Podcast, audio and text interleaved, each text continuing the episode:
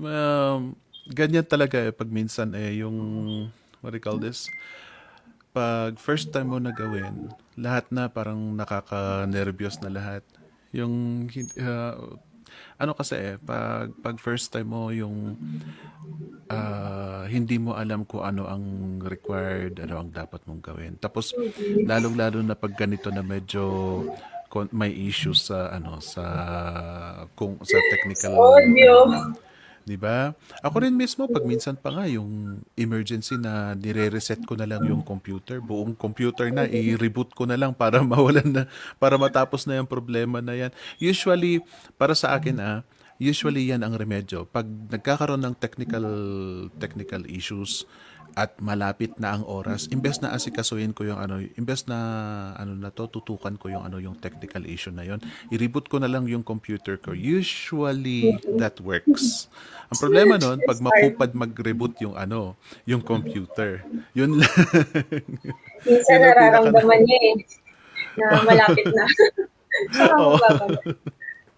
Ganyan talaga pag ano, ganyan talaga na it's it's okay, it's okay. Kasi hindi ka naman under what do you call this performance observation. Wala ka naman wala naman yun.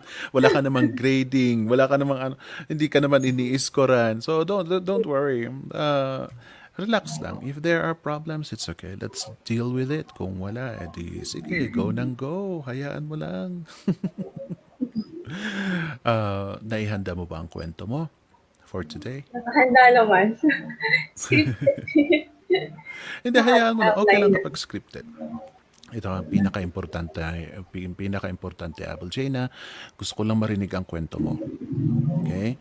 It, ano man ang pinaghandaan mo na yung feeling mo, ano bang feeling mo nung in-invite ka na, ano, na magsalita sa GSU? Kinabahan. Tapos sabi ko, sige lang.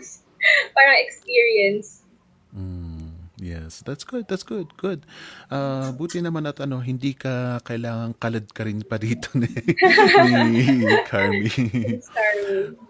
Pag minsan kasi kailangan pa ng konting convincing eh. Yeah, yan. Which uh, Kasi it's fine, it's fine. Medyo intimidating nga ba naman talaga ang just success. But um, uh, whatever it is that you thought you need to prepare for, pagpasok mo dito sa GSU, hayaan mo na. Hayaan mo na. Kasi ano lang eh, uh, sometimes sa kasasalita sa kasasalita, nakakalimutan mo rin yung mga scripts na hinanda mo. Right? When you're in the moment, ano, nakakalimutan, ha- hahayaan mo rin yung mga yan. Kaya, huwag kang masyadong nervous yan. Huwag mong masyadong isipin yung ano ba dapat ang sasabihin mo. Right? Just start where you need to start. Tapos, sige lang, ituloy mo lang ng ituloy. Ang sa akin lang, ano eh, ah, gusto ko lang marinig talaga ang kwento mo. That's it. It's as simple as that. Yeah, so, magkwento ka lang kung anong nangyari sa'yo. Sana may Uh, ma-impart. No, yes, definitely. Hindi, meron yan, Abel Jane. Don't worry, don't worry so much about that. Kasi yan ang karamihan na ano eh. Kaya na karamihan na parang worry ng mga nai-invite dito sa Just Success. Yung parang, meron ba akong maibibigay na ano, na, mayroon ba akong mai-impart na, na maganda sa mga audiences. That's usually um, a worry na hindi hindi nyo dapat ano, hindi nyo dapat isipin lahat ng tao, basta ikwento nila yung kwento nila, so, people will definitely learn from it. Okay? That naturally, meron at merong lalabas na, na ganun. So, do, not force it. Do not worry so much about it. Wag, wag yun ang i-focus mo. I-focus mo is, i-deliver mo kung ano talaga yung uh, na-recall mo na experiences mo. Okay? So, you just trust in that. Kung nagsa, may nagsasalita sa at the back of your mind, may nagsasalita na kwento sa iyo kung ano yung nangyari noon, go ahead and relay that. Don't, huh? You, you, dun, dun ka na lang mag-focus. Di bali na yung ano, di bali na yung merong i-impart kasi meron at meron yan. Huwag kang mag-alala. Okay?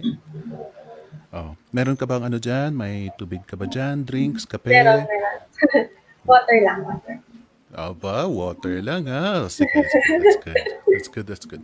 Hindi kasi pag minsan nakakaano eh, nakaka nakaka-dry talaga ng bunga yung ano, yung salita ng salita. So at any time, wag mong pigilan ng sarili mo kung gusto mong uminom, uminom ka lang. Okay? Yes. Yeah, let's start then. Hello, everybody. Welcome back to another episode of Jazz Success. Here we are. It's Wednesday evening, and here we are with Miss Abel Jane Fondevilla to talk about the software engineering finds joy and earns extra income as a social media manager. Right now, we are going to listen to Miss Abel Jane Fontevilla, who is going to talk to us about. Paulit-ulit ko nang sinabi yun, ah. So, parang, no, nagkamali ata ako ng pagpasok ko, kaya sorry na, sorry naman, ladies and gentlemen. Nagkamali ako ng pagpasok ko, kaya paulit-ulit kong sinabi. Just Success, where we get to bring somebody to talk about her life, her career, and her success story in freelancing. Ayan. Nasabi ko na po, ang guest po natin ngayon, si Miss Abel Jane Fondevilla. And I'm so surprised, ang dami natin mga guests ngayon na. Ang dami mga kinaladkad si, ano, ah, si, si Abel Jane na. Mga Now we can call... Wow, galing nga eh. That is so nice. So we got Miss Abel Jane or call her Jane if you want to para ano para i-share niya ang kwento niya naman with, with regards to freelancing. Could you give us a, a very short introduction about yourself, Miss Jane?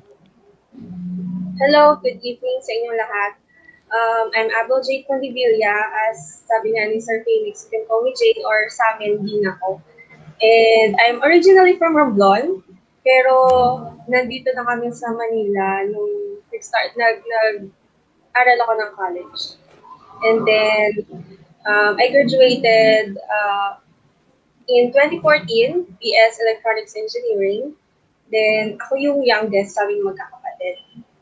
And. I'm very, yeah, I'm very thankful sa mga kapatid ko kasi um, dahil sa kanila, lumuwag yung, um, maluwag yung schooling ko noon in terms of finances. Kasi as hindi naman galing sa well-off na family, um, natulungan ako ng mga ate at kuya ko sa pag-aaral and talagang pinush nila na makapagtapos kami lahat. Plus, blessing din na may scholarship ako nung college. So, ayun. Aba, scholarship.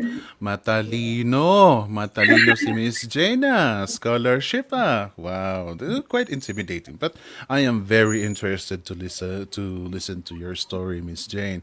Well, meanwhile, ladies and gentlemen, habang ano, habang nagkukwento po si si Miss Jane dito, Abel Jane, paki-share naman po itong ano, itong webcast natin ito, itong Just Success natin ito. And with that, um, sandali lang. Yeah, with that, if you are going to share our webcast for today, Miss Abel Jane is going to give uh, a PDF copy of five tips in using Instagram hashtags. Just share this interview on your FB wall and comment shared on the comment section down below to receive her free gift. Eto ah, kayo mga nasa ano, mga sinusubukang pumasok sa social media management. Eto, isa sa mga ma, ma- ma- ano, ito ang isa sa mga information na kailangan ninyo or even to those of you who are just going um trying out Instagram malaking sakit ng ulo ang hashtag kapag hindi kayo marunong gumamit. So, de, sa totoo lang, kung ano-anong ilalagay natin sa, sa hashtags natin, pero pag minsan hindi pa rin napapansin. So, here it is. Here are five tips in using inst- Instagram hashtags by Miss Abel Jane Fondevilla herself. So, ayan na, ladies and gentlemen. Also, let us know where you are viewing this from. Kasi na- na-curious ako, but parang ang dami nyo ngayon. Galing ah, which I love. Now, before we ta- uh, we let Miss Abel Jane talk about her story nga, let me just greet you. Si, sabi ni ano ni Rosemary Rosemary Flores uh, Bigkas, China, China shoutout niya si ano si Gina Balilibaha. Carmi Carmi is here with us as well. Thank you very much. Jeba Guarismo, Teacher Lalaine, Nelvi Sangayab na kasama natin sa Tigaba, na Tigabagyo. Uh, Jeba Guarismo, Felix Cordero. Aba, kilala ko tong mga to. Ah, okay, good. Uh, Cybel Tabak, I hope I pronounce your name properly. Siri Dean Kahigan is with us as well. as the Estefania Baknagan, Charmaine May Mang, oh, Manglona, and Fredlin, Fredlin, Fredlin is with us as well. Hello po. Anna Jose, Princess Diane Co. Uh, Redondo. Hello po. Lailani Go. Kim Ascucha is with us as well. And we also have uh, Annie Angel Hart. And also Sleigh Bell Slaybel Katarina is with us as well. Hello po, shout out po sa inyo. Tere Devoy is with us as well. Lenny Babaw, Annie Angel Heart, sino pa? Aba, uh, shared sila ng shared. Go, sige lang. Co- comment lang po kayo ng comment. It's nice. Grace Argarin is with us as well. Happy Mia and Girly Bikoy is here as well. Feds AE. Mahar is with us as well. Hello po. Josie Lebrero, good evening watching from Compostela, Cebu. And Shbuke, hello po. Good evening din. Ditas Marquez is with us as well.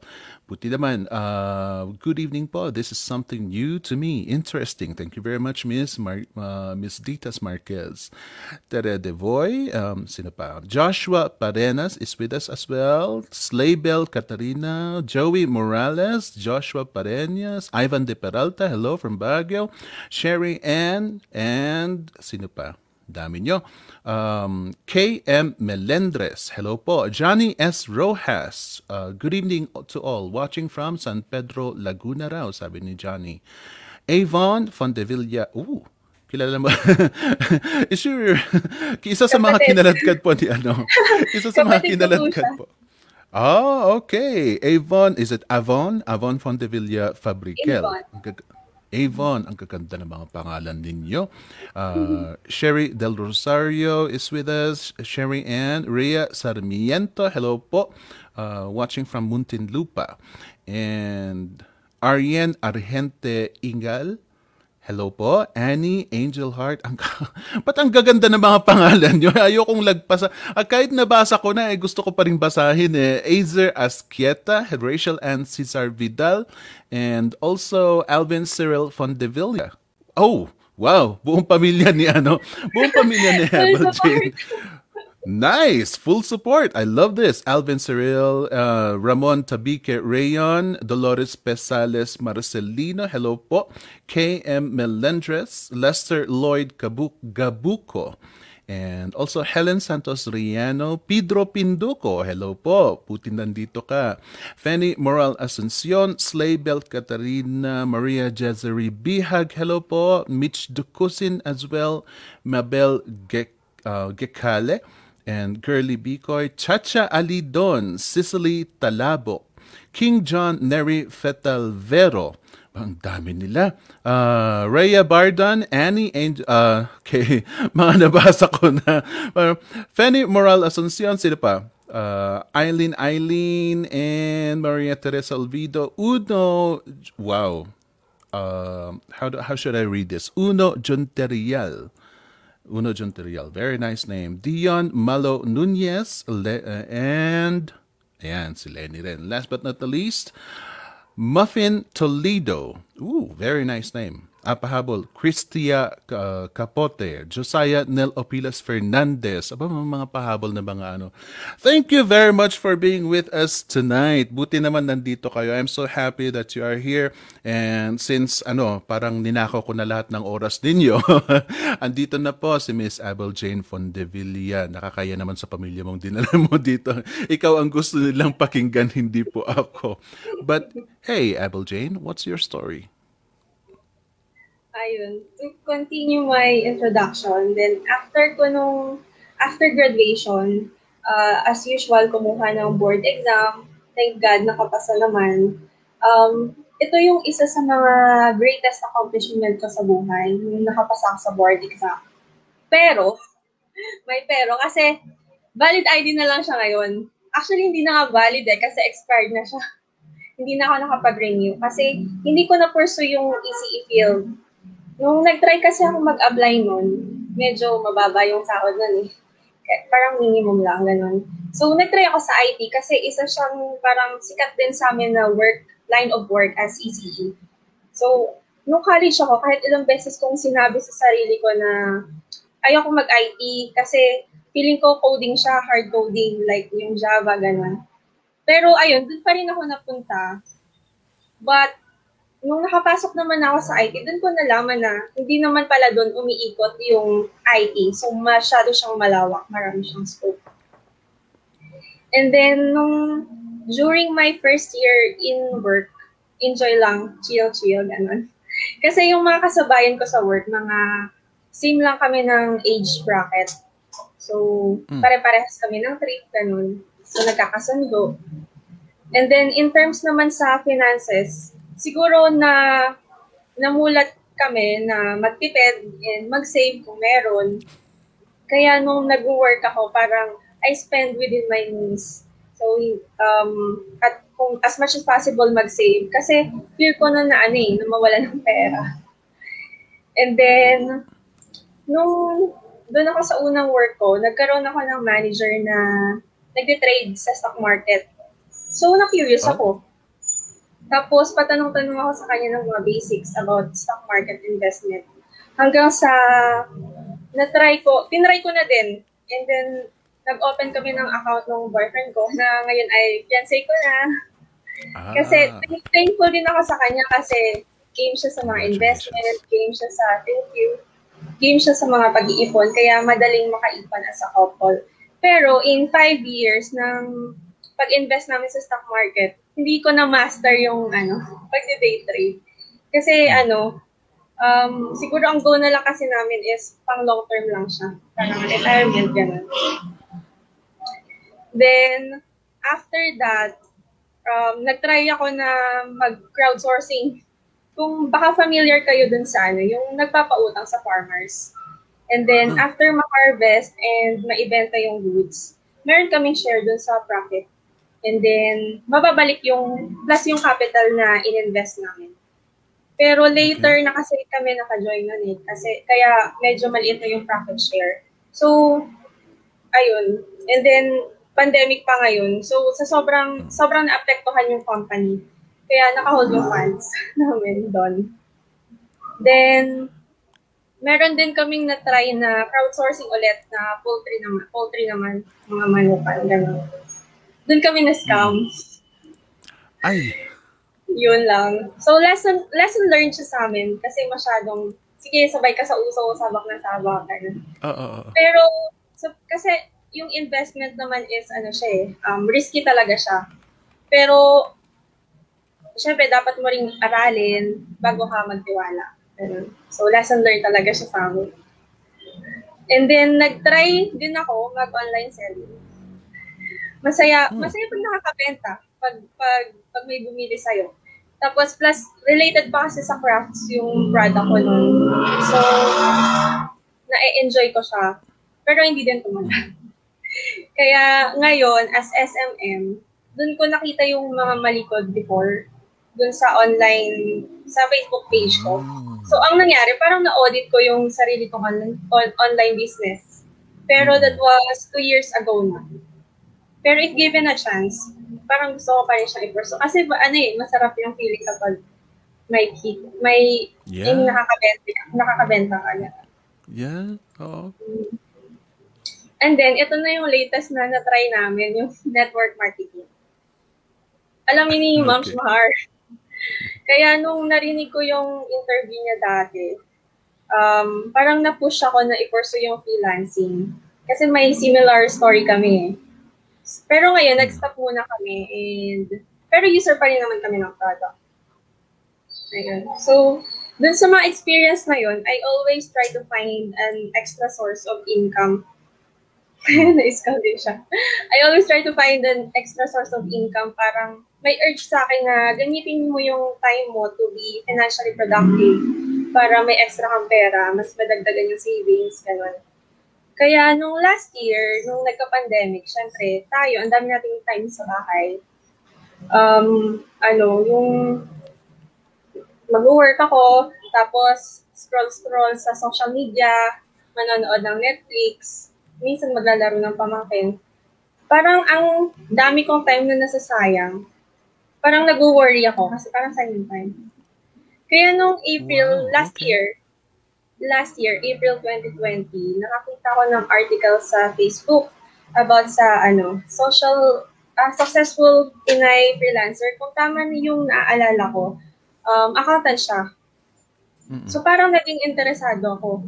Parang sabi ko, uy, extra income na naman to. Parang nag-dollar sign yung mata ko. Kasi nakakita ako ng opportunity. And then, nabanggit kasi dun sa article na yun, yung um, online jobs PH. So, ako naman, sigawan ng account. Tapos, nag-try ako mag-send ng proposals. Tapos, nag-google na lang ako, ano ba nilalagay sa cover letter? Ganun. Aha. Pero, alam mo yun, naging anxious lang ako kakaantay ng, ng reply dun sa in-applyan ko. Tapos, ano, walang, walang nag-reply eh. Kasi, parang, ano kasi, tinry ko siya kasi yung gagawin lang naman, parang simple copy-paste lang from Excel or to Excel, parang ganon, or gagamit ng Google Tools. Parang madali lang naman siya kasi ginagamit ko siya sa ano eh, for personal purposes. Pero wala, walang pumansin. Tapos nag-continue pa rin yun for ilang months hanggang sa nakita ko yung DA bootcamp. Yun na. Dumating na yung DA bootcamp. Kasi alam naman natin yung Facebook algorithm, di ba? Pag nag-click ka ng isang link, parang ipapakita niya sa yung mga related na pages dun sa chinek mo. Then, ayun nga, lumabas yung DA bootcamp sa feed ko. Then, umati- umattend ako one time nung Saturday Live ni Sir JD Mhm. about how to be a freelancer yata yun. I'm not sure sa title, pero something like that. So, tapos may binibigay silang mga giveaways na PDFs din. Tapos, um, may pinapagawa sila na i- i- ma- ma- mag-join sa Flip. So, ayan, nag-join ako sa Flip. Hanggang sa naging silent reader ako ng Flip, mga testimonials, mga wins, mga struggles, ganun. Then, dun ulit ako na-encourage na i-push pa na i-try mo yung freelancing. Parang that time kasi, nagdadalawang isip pa akong mag-enroll. Kasi, to be honest, di ba, pag, pag newbie ka, medyo, kasi yung kinuha ko ng accelerated package, medyo ano siya, mahal siya. Tapos na, parang nagdadalawang isip ako kasi, um, baka mamaya gumastos na naman ako, tapos hindi na naman seryosohin, parang sa una ka lang mag So, sayang ng pera, di ba? Ganon. So, hindi ako agad yun nag-enroll. And then, nung July 2020, nakita ko yung Adapt a Newbie program na pinost yung Ah. Mahar. Ah, Yun. yes. Yung program sa Flip. Tapos, mag-a-adapt sila ng newbies para maging mentees. And then, luckily naman, napili ako. Kami yung pioneering batch. Na sana Ah. masundan pa. Aha. Nung, ano, um, under kami ng masterclass ni Andrew Valle. And then, Yes, for uh, full August yon nag, nag, ano kami, pero may mga assignments, ganun. Tapos, dun ko, ang, ang dami kong natutunan dun, like yung, yung sa Canva, dun ko na-practice. Sabi ko, Mm-mm. hindi naman user-friendly ang Canva, ba't sinasabi nilang user-friendly? Yun pala, hindi lang ako, hindi lang ako marunong, hindi kasi ako nag-search. Ayun. okay. Tapos, na-try ko din doon magsulat na parang nung college ko pala na nagawa sa mga reaction paper, sa mga essay, ganon. Tapos, alam mo yun, pag, pag hindi mo talaga nagagamit yung brain cells mo, pumupurod talaga siya. Based Oh, on yes, yes. talaga siya. Oo. Ayun. And then, ilan sa mga classmates ko nun sila, Joey, ang idol natin dito sa sa Flick and Bob, si Jen and si Miss Beth. Nag-enroll na kasi Mm. sila sa Bob. So, sa kanila ako nag-ask ng honest na feedback about Bob, kung okay ba siya. At syempre, positive na positive ta- talaga sa kanila yung ano eh, yung Bob. Tapos na-hype ako sa ano, um, Guided Hustle Challenge. Tsaka Hmm. yung lessons kung paano magsulat ng effective um, cover letters. Kasi yun yung problem ko nun eh. Kasi walang pumapansin sa cover letters ko. Kaya na-encourage ako mag-enroll. And then, Ah. naisip ko na lang, parang nag-take na lang ako ng risk kahit talagang maglalabas ka ng pera.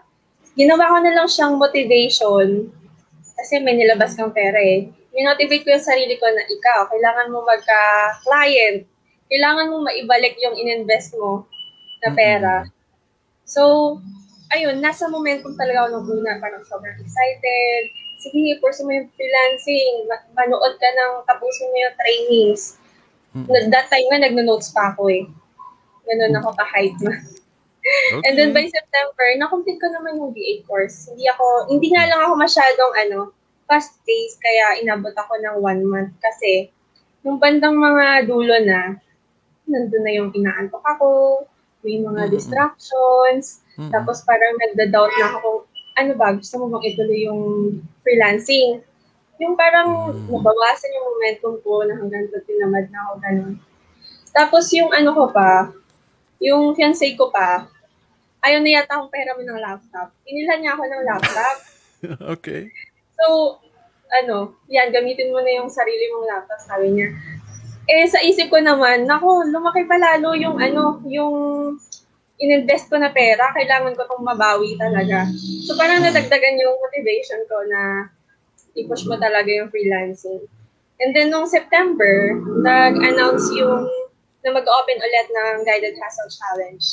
So, kahit may doubts, kahit kahit parang medyo nabawasan yung excitement, napa-join pa din ako kasi in-encourage ako noon nila Jen. Ganun.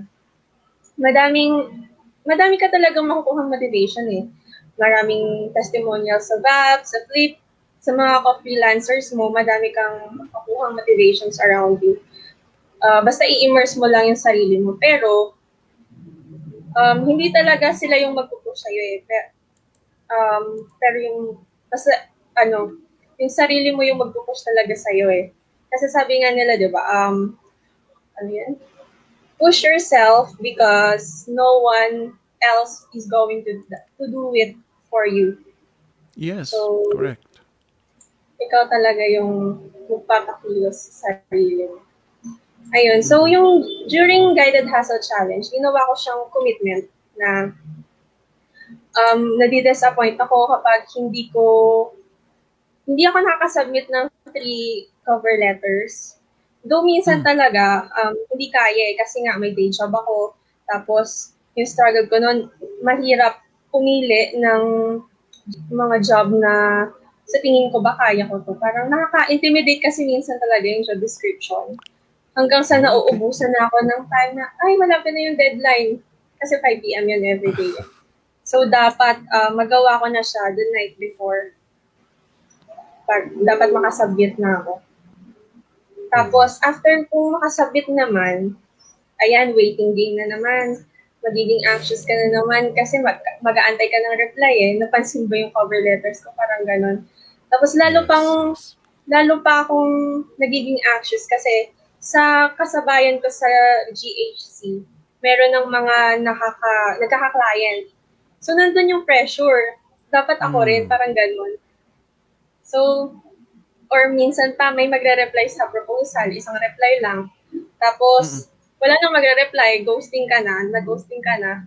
Or na-interview ka, tapos wala na ulit paramdam. So, after nun, parang nakaka-down, di ba? Kasi Yes, parang, yes. ano, wala ka ng pag-asa. Mm-mm. Pero thankfully naman, nung um, during GHC, yung second and third uh, week ko nun, nagkaroon ako ng two short-term clients. So, per project siya. Pero yung first client ko, medyo mahirap siyang kausap. So, hindi niya nagugustuhan agad yung ginagawa ko. Tapos, magulo kasi hindi niya alam yung gusto niya eh. So, magulo yung task instructions. Nung one time naalala ko, inabot ako ng 4 a.m. kaka-revise nung pinapagawa Oh. niya. Goodness. Oo. Tapos, kinabukasan may pasok pa ako ng 9 a.m. Though work from home naman yung setup namin sa work. Pero, anun pa rin, puyat ka, antukin ka pa rin. Tapos, sa pagod at puyat ko noon, parang sinabi ko na lang na, alam, parang ayoko na mag-freelance. parang, ang hirap naman. Parang sabi ng Yeah, freelancing sa akin, surprise! Akala mo madali ah. Parang Oo. ganun. oo. Pero ayun, hindi pa rin ako sumuko. Um, parang because of that experience, parang tumatag yung loob ko. Nag-let go na lang ako and nag-move on. Tapos apply ulit sa ibang sa ibang clients, sa ibang job offers, ganyan. And then during GHC, very thankful naman ako sa mga coaches. Sila, ang naging coaches ko nun sila, ano, Coach Jel, Coach Mitch, sila Coach Fiora. Tapos, iba talaga kasi yung commitment nila eh. at effective yung feedback nila sa mga students sa cover letters. Kaya super thankful kami sa kanila kasi hin- hindi lang ano eh, hindi lang technicalities yung tinuturo nila, pati yung emotions tinuturuan nila. Mm. Talagang minomotivate nila yung students. And then yung fourth week ng ano ng GHC, nagkaroon ako ng ulit ng client. Ayun yung hanggang ngayon, client ko pa siya. Going strong, Oh. three, three to four months, ganun. Ayun, so with this Asian American um, client, doon ko nakakilala yung dalawa ko pang VA friends ngayon. So, konting kwento lang. Kasi nung GHC, um, ina-encourage kami na mag-post sa clip or sa vlog ng mga wins namin, kung nagkaroon na kami ng client, ganon. Tapos, may pinost akong email, parang offer siya, um, offer email. Though, um, binura ko naman yung mga confidential, ano, confidential information kasi syempre, baka. Good. Tapos, ano, Good. may nag-message sa akin, si Lay Ponsalan. Bin-message niya ako, tinanong niya ako na, ah, sige, ito ba yung client mo? Kasi yung, ano, yung format daw ng email subject, same sa pattern nung na-receive niya. So, sabi, sabi ko, oo siya nga. So, parang, wow, what, what a small world. Mm. Bago pa kami i-connect ni client, nagkakilala na kami ni Lay. And then, yung isa pa namin kasama, tatlo kasi kami VA yung client na yun, si Joshan Toledo. So, nakakatuwa lang kasi I found friends in freelancing. Tawag nga ng client namin sa amin, angels. Angels na kami. Kasi all girls kami. Tapos, puro pa Asian. Ayun. So, tapos nag-join ako ng January, ano, January internship sa sa Bab, content creator. Mm. Tapos, so, ma, ma, maganda talaga yung experience din doon kasi plus mababait pa sila, yung mga mentors sila, mahal, mahal sila marites. Talagang ina-uplift nila yung um, interns. So, ayun. Ayun yung current state ko as a freelancer. Alam ko na madami pa akong madami pa akong pagdadaanan na struggles sa sarili ko, sa clients. Pero ayun, I, I'm trusting the process. I love So, that. yun. that. Ang, ang, ang ganda, ang galing. May napansin ako sa'yo, um, when it comes to money, parang ano, uh, may ano ka na, may may discipline ka na agad sa sa pera. Especially when you were studying. Like um, yung mga pinipili mong kurso mo, for example, na parang inassess mo na agad na ay etong etong path na ito hindi, maliit lang ang pera dito. Y- yung ganun. What made you this kind of person? When uh, yung approach mo sa pera parang kako, okay, at, at that age really may pagka practical siya at saka ano yung uh, nag-iingat talaga sa pera. What made you this kind of person? Actually, yung sa course ko kasi, since mas unang dumating yung scholarship eh. So, nag-stick ako doon sa list ng scholarships, ng, ng courses na um, scope ng scholarship. So, tapos sabi ng kuya ko, kunin mo yung course na may board exam. So, parang hindi talaga siya yung dream ko ng bata. Hmm.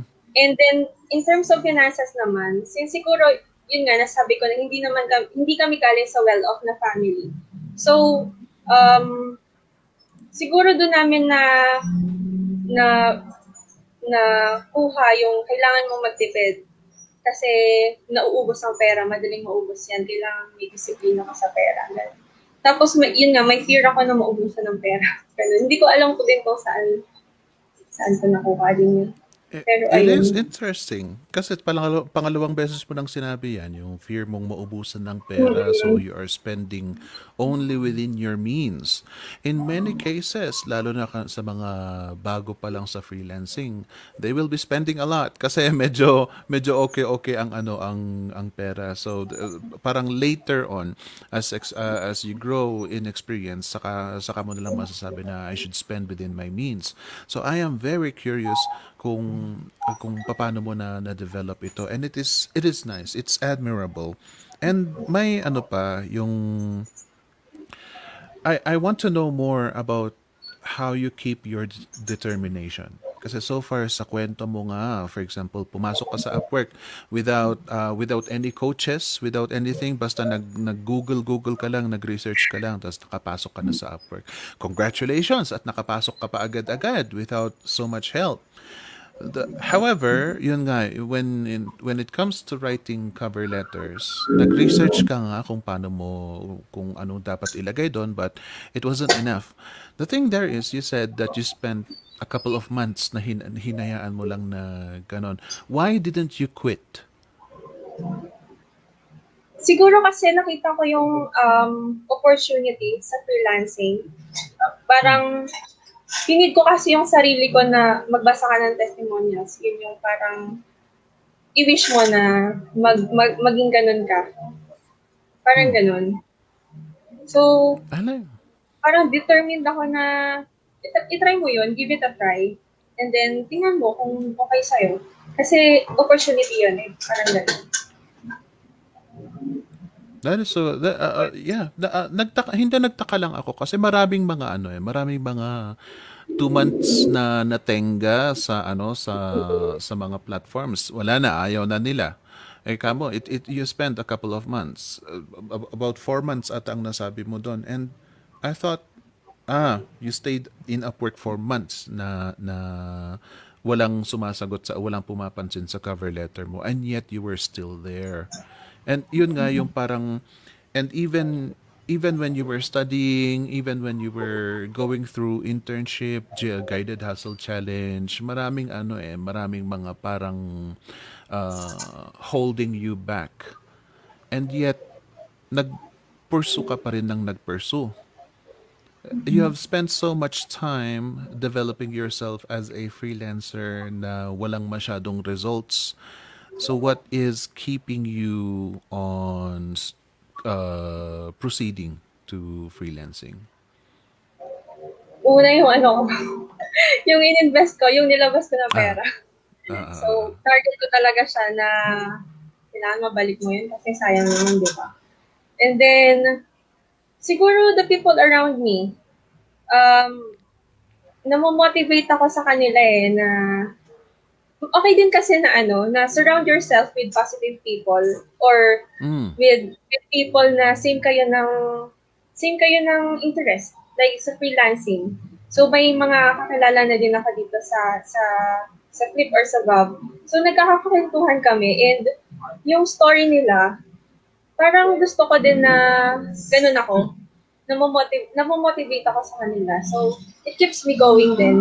Plus, knowing na may client ako na ayoko namang biglang sabihin na ayoko na. Parang ganun. So, parang commitment ko na din na um, kinuha mo ako, I will do my job. Ganun. Okay. Regardless kung tinatamad ako or ganun. hindi lang yun eh. Hindi hindi lang yun eh. You even had a client na uh, parang kung ako siguro parang tinap kung ako siguro tinapon ko na yung client na yan. Pinapu, pinagpuyat ka ng hanggang 4 a.m. kung ako parang, no, no, no, no, goodbye. Pero eh, there, you still stuck around. I'm I'm quite surprised that you have that kind of attitude na sige lang nagpursige ka nang nagpursige. You did mention that there came a time na ano na, yung parang nag-doubt ka na talaga na par- hindi ata freelancing ang para sa akin. Kamo, ikamo. There came a, a time in in your journey na yun ang naisip mo. Uh, what did you do to encourage yourself to keep moving going on? Um, parang ano, i-encourage ko lang parang sinimulan mo eh. Um, i- i- ituloy-tuloy mo yan kasi sayang naman yung pinang-aral mo, pinang ginugol mo na oras sa bab, wala ka pang result, parang ganun. Kaya, ayun, tinuloy-tuloy ko siya. Oh, were you able to pay your ano, pay your uh, were you able to get back what you spent pala?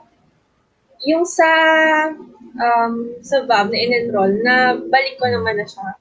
And then yung sa laptop, almost. Almost. Almost. Mm-mm. So what pag nabayaran mo yan, are you still going to continue your freelancing journey or tama na dahil nakapagbayad ka na? Oo, itutuloy ko ka ko siya kasi ano eh, opportunity opportunity siya for extra income. Parang ako kasi um, as much as possible, um, aside from my day job, parang meron pang side hustle for extra source. Ganon. And medyo um, kabisado ko naman na yung um, first parts as a freelancer. So, why why not stop? Why stop? So, itutuloy ko, itutuloy-tuloy ko pa rin siya. I see. So nakita mo ang potential ng ano ng freelancing. Yeah, it, I'm I'm glad that you mentioned extra income kasi yun ang yun ang nandito sa title eh. Software engineer finds joy and earns extra income as a social media manager. Was that really your intention in in joining freelancing to gain extra income instead of uh, katulad ng iba na they want to get out of their day job and go for freelancing? Wh- What do you th- what do you think would be your future be in terms of you know your day job versus freelancing? Ano siya, for extra income talaga siya for now kasi um, nag-enjoy pa ako sa company ko eh.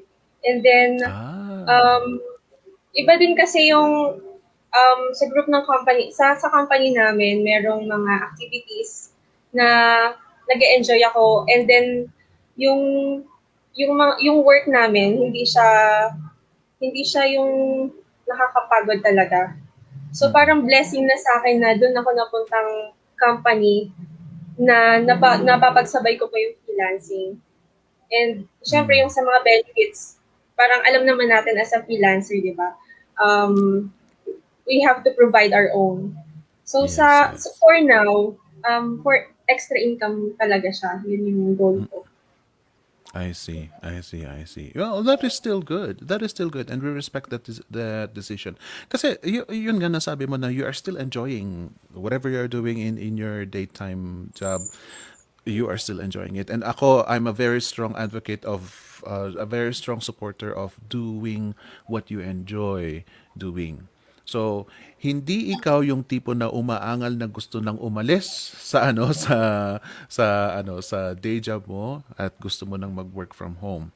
Your objective is to get extra income from freelancing. That uh ano na to, that, that's admirable eh kasi gusto mo pa ring madagdagan ang sahod mo. Here's here's a question from Pedro Pinduco. With a very good degree under your belt, how do you find yourself now that you are a freelancer? Grabe, pang-beauty ko. How do I find myself now as a freelancer? Um, fulfilling siya. Kasi yung yung day job ko kasi is very different from my work as a freelancer. So, yung ginagawa ko kasi as SMM, yung paggawa ng mga posts, ganyan, graphics, na-enjoy ko siya eh. So, pag may nagagawa akong output and give it to client, um, fulfilling kapag nagugustuhan niya. And Mm. plus, na-enjoy ko siyang gawin eh. So, yeah, fulfilling siya. Okay, so you enjoy uh, being a software engineer and you also enjoy doing social media management. Was this intentional na ginawa mong magkaiba ang ginagawa mo sa freelancing and sa ano sa day job mo? Was this intentional? Yeah, actually natanong din sa akin yun ng client ko kasi why not um, pursue daw Mm. um, IT in freelancing. So ako naman, I'm not very technical kasi in terms as a software engineer. I'm not very technical. Plus, um, I want to explore others. Like yung work ko ngayon, um, yun yung hilig ko eh. So, uh, so gusto kong itry na yung hilig ko naman yung gawin kong side hustle, parang gano'n. I like So, that. ginawa ko Yeah, talaga yeah. siyang kakaiba. I, I love I love that. Uh, may variety, may variety, pero at the same time you are still doing what you enjoy. Uh, because you enjoy being a software engineer and you also enjoy being a social media manager. Sabi ni Fran- Francis si Katubig dito, don't think na extra income lang ang freelancing dahil big business ang freelancing. Buti nabanggit ito ni ano ni Francis. Thank you very much for that comment. Yung kasi nabanggit mo rin ano Abel Jane yung uh, nagtitinda ka online. You you had an online shop before and being a, an SMM napansin mo kung ano yung mga dapat na i-enhance mo for your ano for your online business. And nasabi mo rin na gusto mong ituloy pa rin ang ang pag-online business mo. Now, uh, do you think you'll be able to juggle all of those being an, a software engineer and you're a, uh freelancer as well and online business? For now, siguro hindi pa kasi um, sy- syempre kailangan din naman nating magpahinga and have to I have to focus on on one of those or two of those. So for now, hindi na muna siguro yung sa online selling. I love your answer. I love your answer that you need to balance your time at kailangang wag wag sunggaban lahat. Hindi porket available lahat, eh, susunggaban mo lahat. So you have Yeah. to, you really have to choose. You have to win out. Good. Kasi ano, uh, Carby also added here, if you have to choose only one, what would it be? Engineering ba or freelancing? Ang hirap naman yan. Um, hindi ko pa Nagulat alam na ako eh. eh. Siguro kung super uh, magfo-focus ako, kasi alam naman natin talaga yung potential, sabi nga ni Sir yung kanina, Francis. So, malaki talaga yung opportunity sa freelancing. Um, sa ngayon, sa, ngayon, at my current state, siguro yung sa IT muna. But I'm very open for the possibility na um, to stay on freelancing. But for now, yun sa day job ko muna. I think it is very understandable. From my from my standpoint naman kasi syempre ilang taon din pinag-aralan 'yan. You might as well use it, right? At least i-exercise mo muna yung ano, yung yung pinag-aralan mo. And like you said a while ago, mangangalawang talagang utak kapag hindi mo gagamitin. So in order not to forget uh, becoming an engineer, dahil sayang naman yan, engineer ka na, you might as well use it every day. And here's ano, ma, sa other side of the ano naman tayo, other side of the coin naman tayo. Sabi ni Miss Titas Tito, just wanted to ask, was the support and understanding of your fiance towards your career move help and encourage to go with freelancing? Would you say that when the time comes you get married, your husband will e- will even more support you? Ask ko lang naman. Super, super siyang supportive. Kasi, um, minsan kapag napapagod na ako, parang sasabihin niya na magpahinga ka muna. And, like yung ano, yung gesture lang na um, bilhan ako ng magagamit ko lang for free- freelancing. Parang big thing na siya eh, as to show my, to show his support. And minsan nga gino-joke niya ako eh, na pag nag-asawa na daw kami, maggagawa na daw ako ng agency. Tapos taga-timpla na lang daw siya ng kape. ganon. Or, or magiging under ko daw siya, na BA, BA ko siya. So, ganon. So, parang in that, in that point, parang nas, masasabi ko naman na supportive siya. And he's up to what I'm doing. That's um uh, this is that's a, it's actually a sensitive topic, Abel Jane, kasi marami na ang naging freelancer na struggle nila ang pagkuha ng support from family members, most especially uh, boyfriend and husband. Dahil ang pagiging freelancing, ang pagiging freelancer nga parang ano eh hindi pa masyadong hindi pa gas, ga, gaanong ka-reputable na agad-agad nilang itatrust kapag sinabi mong freelancer ka. Right? So you you rarely uh, it's not rare but to many hindi nila nakukuha ang support from their special other. Now, was this instant when you said that you were going to enter freelancing? Agad-agad ba si boyfriend na sinabing, si fiancé na sinabing, yeah, go ahead? Or was there a struggle explaining to him that you need to go through this process? I'm be- very blessed din kasi for whatever I do, lagi siyang supportive. Nung nag-online selling ako, Ah. supportive siya. Ganon. Oh. Sa freelancing, very supportive siya. So, pag nakikita niya akong, ang cheesy, pag nakikita niya akong masaya sa ginagawa ko, parang the more na masaya din siya. Yun. Wow, Kasi nakikita that niya is ako ano, fulfilled, parang gano'n. Sana all. Sana magsana all nga kayo ladies and gentlemen kasi kasi kasi ang hirap na actually ano eh nakakainggit yung ganyan eh kasi yun nga maraming mga unsupportive partners talagang it's it it is part of a freelancer's struggle to convince the partner to be supportive. Kaya th- this is so nice. You are so lucky in this aspect, Miss Abel Jane. Buti naman at ano na i-share mo ito. So that ano, sana naman ma-inspire ang ibang mga partners diyan na hindi masyadong supportive sa mga ano, sa mga mag-freelancing pa lang na partners nila. Kayo mga ano, kung gusto niyo kung gusto niyo ma-convince ang partner ninyo, show this ano, show this video and I hope it'll help convince them to be at least um kung hindi man sila masyadong supportive, yung maging dead maman lang sila. Tahimik na lang sila at antayin nila kung anong mangyayari. I'm so glad that uh, no, I'm so glad that you found your partner, Miss Abel Jane. That is so nice. So yeah, pahinga ka muna ano at uh, parang uh, sinipag yung mga kasama na yung mga audiences natin na magtanong ng mga mabibigat na ano na question. Maawa naman kayo. Maawa naman kayo kay Miss Abel Jade. Pero sige lang, the questions are entertaining. I love it. But um, here are some reminders, ladies and gentlemen. Uh, okay, so um, Magsisimula na, po, na naman po tayo sa fast track to freelancing. How to start working from home even without an experience.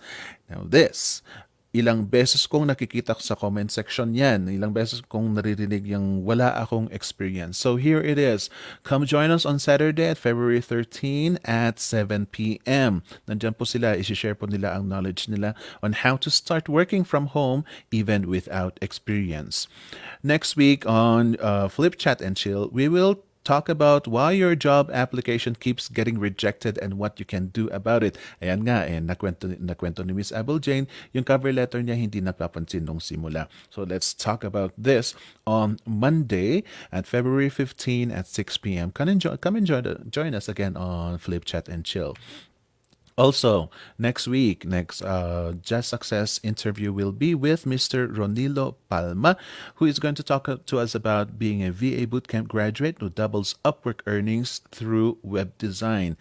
Wow. Uh, so, so hindi lang ta- hindi lang siya nag-gain but nag-double na siya ng ano ng ng income rin niya. Come and join us at 2:30 PM. Patay tayo diyan. Kailangan kong magising ng maaga on Wednesday, February 17 at 2:30 PM. Again, guys, come and join us with Mr. Ronilo C. Palma. And since na sabi nga nabanggit nga ni ano ni Miss Apple Jane na kinuha niya yung ano yung isa sa mga package namin the accelerated course. Let's talk about that. Come come and take a look at vabootcamp.ph/enroll lifetime access na po ang aming mga courses. Now we got we have three separate packages here the skills package the accelerated package and the complete package. Ito po um, this is designed according to your budget. Not so much about the level of difficulty but more about the budget. Uh, just come and take a look at our website. Individual courses are also back. If you should you decide to just take some courses, uh, some selected courses out there, meron naman ino-offer din naman namin 'yan. For example, Better English for Online Success and Getting Started with Blogging starts at 1,490. All the rest are worth 2,990. Come and join us. Uh, come and check it out at vabootcamp.ph/shop. Now, next level freelancing courses is also available at 2,990 each. Yan po. 101 is creating an irrefusable offer. Next level freelancing 102 is obtaining high value clients. And next level freelancing 103 is starting a freelance agency. Remember, this is next level, huh? Take it, uh, just uh, check it out at vabootcamp.ph slash shop. You can also bundle three courses kung meron kayong napili dyan na nagustuhan ninyo kung kanyo you don't want to take the whole uh, course that we can that we give you. Gusto nyo yung mga selected lang dyan. Or if you want to niche down or if you are currently are students who just want to add more instead of upgrading, you just you can bundle three courses at the price of 7,990.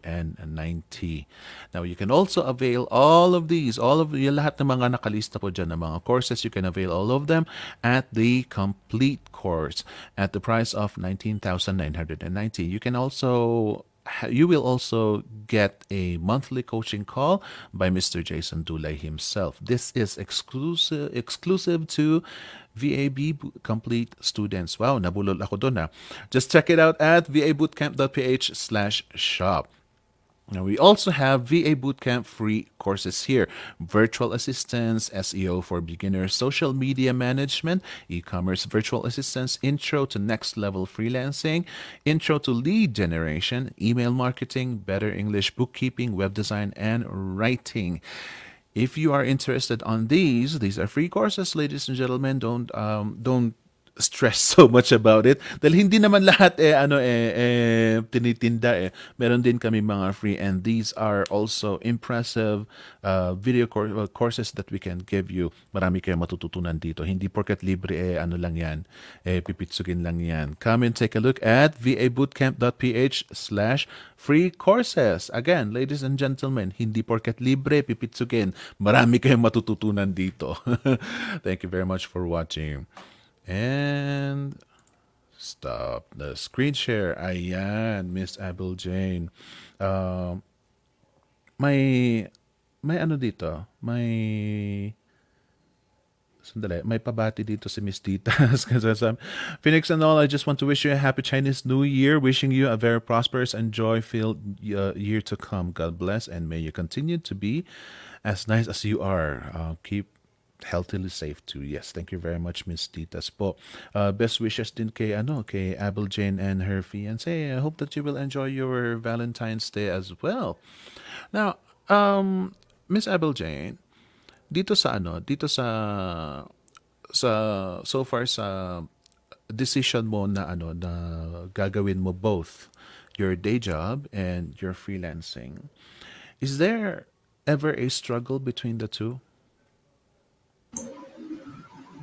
Oo, meron. Kasi um, in the morning to afternoon, mag-work ako sa day job ko. Siyempre, minsan lang na pag-busy, parang nakaka, napupuno yung utak ko. Parang hindi na siya nag-function ng maayos.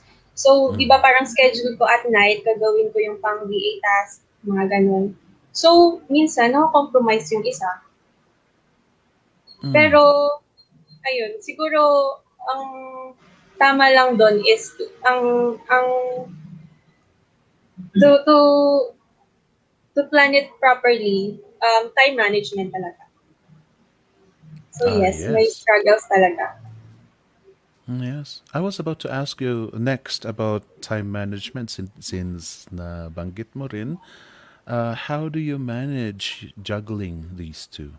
And hindi lang hindi lang naman itong dalawa ang inaasikaso mo sa sa buhay mo. You also have your fiance, you also have your family to you know to to live with. So how were you able to manage your time at this situation? Um, siguro ano, um, thankful sa parents kasi medyo Mhm. hindi ano sa sa house chores. So, hindi masyadong ano yung gaw- sa gawaing bahay. So, Ah, ako kasi, um, yung yung way ko para i-plan out yung mga gagawin ko is by writing it. So, sa la- wait, may may post-it notes ako katabi ng laptop ko. So, sinusulat ko yon yung mga dapat ma-accomplish ko within the day. Pag hindi naman, carry over to to the next day. Basta Mhm. mini-make sure ko na hindi ako yung hapit na hapit sa deadline. Yun. And ano siya, um, fulfill, um, fulfilling siya kapag marami akong na-cross out in a day. So, ayun yung way Mhm. ko para hindi ko ma-skip yung mga dapat kong gawin. Nice. Nice. I love that. Buti naman nabanggit mo na meron kang meron ka pang notebook aside from So you're um you're actually doing everything na ano, everything possible na i-advise ng mga ng mga coaches natin eh because that is uh, uh, so far yung time management yan din ang sagot sa karamihan ng mga problema ng mga freelancers having a personal note you're also doing that which is something that I also advise everybody should do um, here's a final question from Mr. Pedro Pinduco. How do you find yourself now as a freelancer? Parang sa'yo nung kanina. How I find myself? Um, fulfilled, ganun. As, as what I said earlier, um, na-enjoy ko yung ginagawa ko eh. So, um, fulfilled ako kasi um, I'm enjoying what I do. At the same time, I'm making money out of it. So, aside from yung day job ko, meron pang side hustle. So, ayun. Sagot ko ba? How do I find? And you are also enjoying it. Kasi yan ang malaking emphasis mo eh. Aside from from gaining money, you're enjoying what you're doing in your day job and you're also enjoying what you're doing as a freelancer. So so far um, everything seems to be in order. Uh, would can can we say that everything is in order? You have your free fiance, you have a supportive family, um, career mo and freelancing as well. They are all in in parang ano uh, everything is in cloud nine right now. Is is it safe to say that? Siguro hindi naman. Kasi, Hmm. siguro almost. Kasi may time din Oo. naman na, ano, um, nababurn out ka din. Maburn Ah. out din ako. Yung may mga ganon. And minsan, may isang araw na lilipas na um, wala akong nagawang task, ganon. Mm. So, siguro hindi ko naman masasabi na everything is perfect, parang ganun. So, I, I know may struggles and alam ko na marami pa akong struggles talaga na pagdadaanan. But for Wow. now, I'm enjoying it. Oh yes, Eh, you know that's the most important part naman kasi. Kasi kahit na anong paghihirap pa diyan as long as you are enjoying every step that you take, eh, hindi mo hindi mo masyadong mararamdaman talaga yung paghihirap na 'yan. And I I admire you at that at your age. Wow, at a very young age na naka, na kuha mo na, nagawa mo na yung mga so far parang when I was at your age pangarap ko pa lang yung mga yan, yung mga yung mga ginagawa mo ngayon. So I I really admire you very very much and uh, it's so nice to hear that you are lucky. How do you deal with Oh, okay. Sige, uh, let me highlight this question as well. How do you deal with stress when juggling both jobs? Kasi nasabi mo, na, pag minsan nababurnout ka nga rin naman. So how do you deal with that? Ano, um, may time na ano, nakaharap lang ako sa laptop. Tapos yung mga ginagawa ko, yung output na ginagawa ko, hindi maganda. Ang ginagawa ko, in-shutdown ko muna yung laptop ko.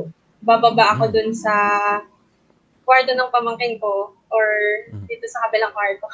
Marami kasang pamangkin sa bahay. So, pupunta ako sa kanila, sasabayan ko minsan silang manood ng cartoons, Mm. makikipaglaro, ganun. Or minsan, manonood ako ng Netflix. May time nga na ganun eh. Tapos, after nung isang movie namin, pagbalik ko, tuloy-tuloy yung gawa ko.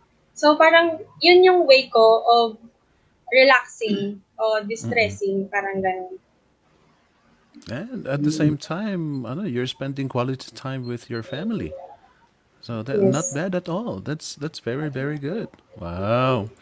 And uh, ako naman tong ano tong hihiling sa iyo kasi this is in conjunction to Miss Nelvis question as well. Miss Abel Jane, is there any advice that you can give to newbies who are struggling? Um, siguro yung ano, based on my experience, sa mga aspi- aspiring freelancers na when I was a newbie kasi, parang gulong-gulo ako kung saan ako magsisimula. Kung ano ba dapat kong aralin. Kasi um, actually mapapanood mo na, ma- magugugol, magugugol mo lahat, mapapanood mo sa YouTube. Pero ano yung uunahin mo? Baka ang mangyari ma-information overload ka lang. Ganon. So, parang thankful ako kasi nandyan yung Bob. Curated kasi siya sa mga newbie talaga. So, I'm not advising na mag-take kayo ng mag mag-enroll kayo or magbayad kayo kasi they have the paid and um paid and ano yung isa? free. Free. So, um, I would say invest on your knowledge kasi it pays the best interest. It could be investment sa sa money or investment sa time. You just have to have to take time para matuto. And then, struggling for to look for new clients, siguro, medyo gasgas na, di ba? Um, don't give up. Parang, um, kung marami kang natanggap na na rejections, um, it's, kasama talaga siya sa ating mga freelancers. Makakatanggap ka ng maraming ganyan. And may time na, ano ka, kagaya ko, fluctuating yung emotions. Excited, Mhm. hindi, excited, hindi. But, siguro ang isipin mo, what is your biggest why? Bakit mo to tinry? Siguro, um, enough na yon para ma-motivate ka to start again. And um, another advice is to build a habit, siguro, na Mm. may time. Siguro kung hindi ka motivated, basta may habit ka, gagawin mo pa rin, di ba? So, ayun. Random sinabi. Yan. Uh, I love that. I, lo- I, love those answers. Um, especially dinagdag mo ang habit, which is so you. This is so you. Uh, um, ang ang ang ganda ng ano, ang ganda ng binigay mong advice tungkol sa ano eh, sa sa rejections na 'yon. Nako, dami, dami pa ah. Meron pang sige, sige, isa pa. Pedro kasi asks, how do you see yourself in the future? Staying in a corporate world for good or long-term freelancing? Ah, okay. Um, based sa mga, kasi nakakuha tayo ng inspiration sa mga nababasa natin, di ba? At yung very big pot- potential ng freelancing. I see, I see myself dun sa position na yon Mm. na um, working at home, na um, yung mga goals ko, yung mga, normal, dream house, ganyan, yung usual dream car, ganyan, vacations, Mm. ganyan. Um, given na yung potential ng freelancing, I'll go for it, for it in the future. I'm very open to that. Nice. Ano, uh, nag may pa-follow up pa si ano si um nakalimutan Erwin. Just curious, my apologies on my on my last question. No, it's it's good. It's good. It's good. Ano lang kasi um nasa nasa lumagpas na kasi tayo sa oras kaya uh, I'm I was actually contemplating whether we are going to entertain your question or not. Sorry about uh, sorry about that. Pero yan, maganda yung ano yung sagot ni Miss Abel Jane. At least ano uh, she sees herself still doing freelancing in the future and that is good because of its potential nga nabanggit ni Abel Jane ang potential. So any final words Miss Abel Jane? Meron ka pang meron pa bang akong hindi natanong na dapat nating pag-usapan? Um, siguro y- yung sa question kanina na yung nag-struggle as a newbie, Hmm. um, believe in yourself. Medyo gas-gas na siya, di ba? Pero foundation kasi siya ng sarili natin. And isa pa is to challenge yourself. Like yung pag-share ko ng story ko ngayon, like kanina sobrang kinakabahan ako. Pero I challenge myself na um, i-accept mo yung challenge na yan. Um, i-try mo magsalita sa, kahit hindi ko man kayo nakakita, pero nakakaba pa rin. Kasi alam ko na in the long run, mag-benefit ako dito sa experience na to. And I know um, in some ways, uh, mag improve ako dahil dito. And then one more is to be thankful for big and small things. Mm. Like, I am thankful kasi may day job pa rin ako that sustains our needs. Um, kahit na um, mahirap yung panahon na yun dahil nga may pandemic. And then, Mhm. thankful kasi on the side, I have freelancing as my extra source of income na dadagdagan yung savings. And yung simple na thank you na, thank you Lord kasi healthy yung family ko. So, isa na yun sa sobrang ipagpasalamat natin. Kung HQ5 ko, baka mukhang may Very well said. Very well said, Miss Apple Jane. And um meron ka bang gustong i-advertise or meron kang pa-shout out? Now is the time. Ah, Meron, may guide naman medyo may list. ba? Sige lang. So, ayun, first of all, yung family ko, kay Ate Mimi, kay Ate Avon, kay Yes. Kuya, sa parents ko, kay Mami at kay Daddy, na sinabihan kong manood. So, Wow. hello, And syempre sa suppo- supportive kong fiancé na si Ruby, thank you for watching. And then, shout out kay Lay and kay Joshan. Sila yung nabanggit ko kanina na VA friends ko ngayon dun sa client namin.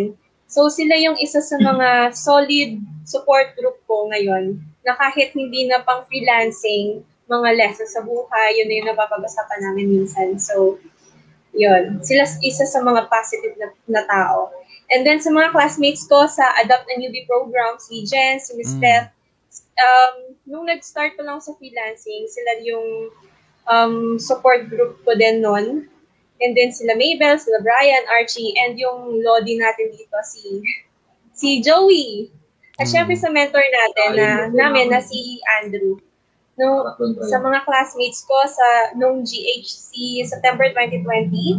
Hello and sa mga galing na coaches sila Coach Mitch, Jel, Yora, Bong, Ruth, and Coach Akimi. Thank you sa mga advices and sa commitment to help the students. And dami. Um, sa mga kakulitan ko dito sa Bob and sa Flip, sila Ivan, si Ange, si Mm. Tuko, hindi ko alam yung name niya. Pero ayun, sa sa freelancing, madami ka talagang makakasalamuhan na tao. Kahit um, kakulitan pa yan, but eventually you'll learn from them. Just immerse yourself. And then sa mga ko sa co-intern ko ng January, si Stefania nung sa Bab content creator and sa mga galing at mababait namin na ano na mentor si Mahar at si Marites. So, um, sila yung sample ng positive na tao din. Kasi sobrang appreciative sila sa mga interns. Kaya alam ko na gaganahan talagang gumawa yung mga interns. And I like, I really like the, the, the vibe of Bob. Kasi magaan lang siya and, um, ayun, uh, positive.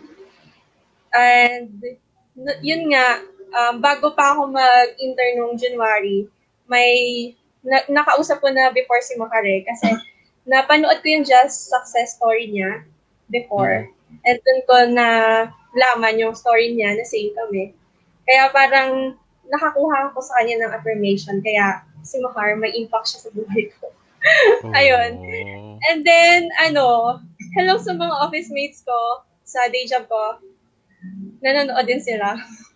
Oh, Hello. wow. Oo. And then, um, sa mga high school friends ko din, hello, kay King kay Carlo, hello. Kung sino pa man yung mga nanonood ngayon. So, yun lang. Kaya pala ang dami-dami mga viewers eh. Talagang kinalag, talagang dinala eh. I love that. I love that. And I hope uh, all of you who are watching Miss Abel Jane here, I hope na nakita ninyo ang ano ang testament niya. And as you can see, she is happy on what she is doing right now. And I'm so glad that you guys are support very supportive of her. Anything else, Miss Abel Jane? Um, I think that's all. Dami ko nang nabati, nasabi. I think that's all. Mhm. Mhm. Wow, ganda. Galing ng ano, galing ng Jazz Success uh, episode natin ngayon. Uh, shout out din po kay fiance. You know, very good job. Thank you very much. And to the rest of the family as well. Um I I do admire your ano, your the people who are surrounding you. Kasi very very supportive sila. It's a it's a whole different story from from many of the other freelancers out there. But still, um kita nyo naman ladies and gentlemen, iba ang magkakaiba ang background natin, magkakaiba ang level of education natin and yet um Miss Abel Jane has gone through almost the same uh journey as you. Kayo mga nahihirapan din makakuha ng client, nahirapan din siya noon. Nasubukan din niya magsulat ng cover letter na hindi napapansin. Yung mga yan. And uh, nakita niyo naman, isa rin siya sa mga uh, medyo nag-aalanganin na magbitaw ng pang-enroll niya sa ano sa VAB courses namin. She's also one of them. And despite the, despite that, iisa pa rin ang ang what do you call this? Iisa pa rin ang objective niya is to succeed in freelancing as well. Uh, kita nyo, um, not even her main source of income, extra income ang freelancing sa kanya. And still, kailangan niyang pagdaanan ang almost the same journey as you did ladies and gentlemen. So I hope that Miss Abel Jane here has encouraged you in any means or form dahil yun lang naman ang, paka, ang gusto naming mangyari. That is why we are sharing our stories. Thank you very much for being with us today and I hope to see you again next time. Bye-bye.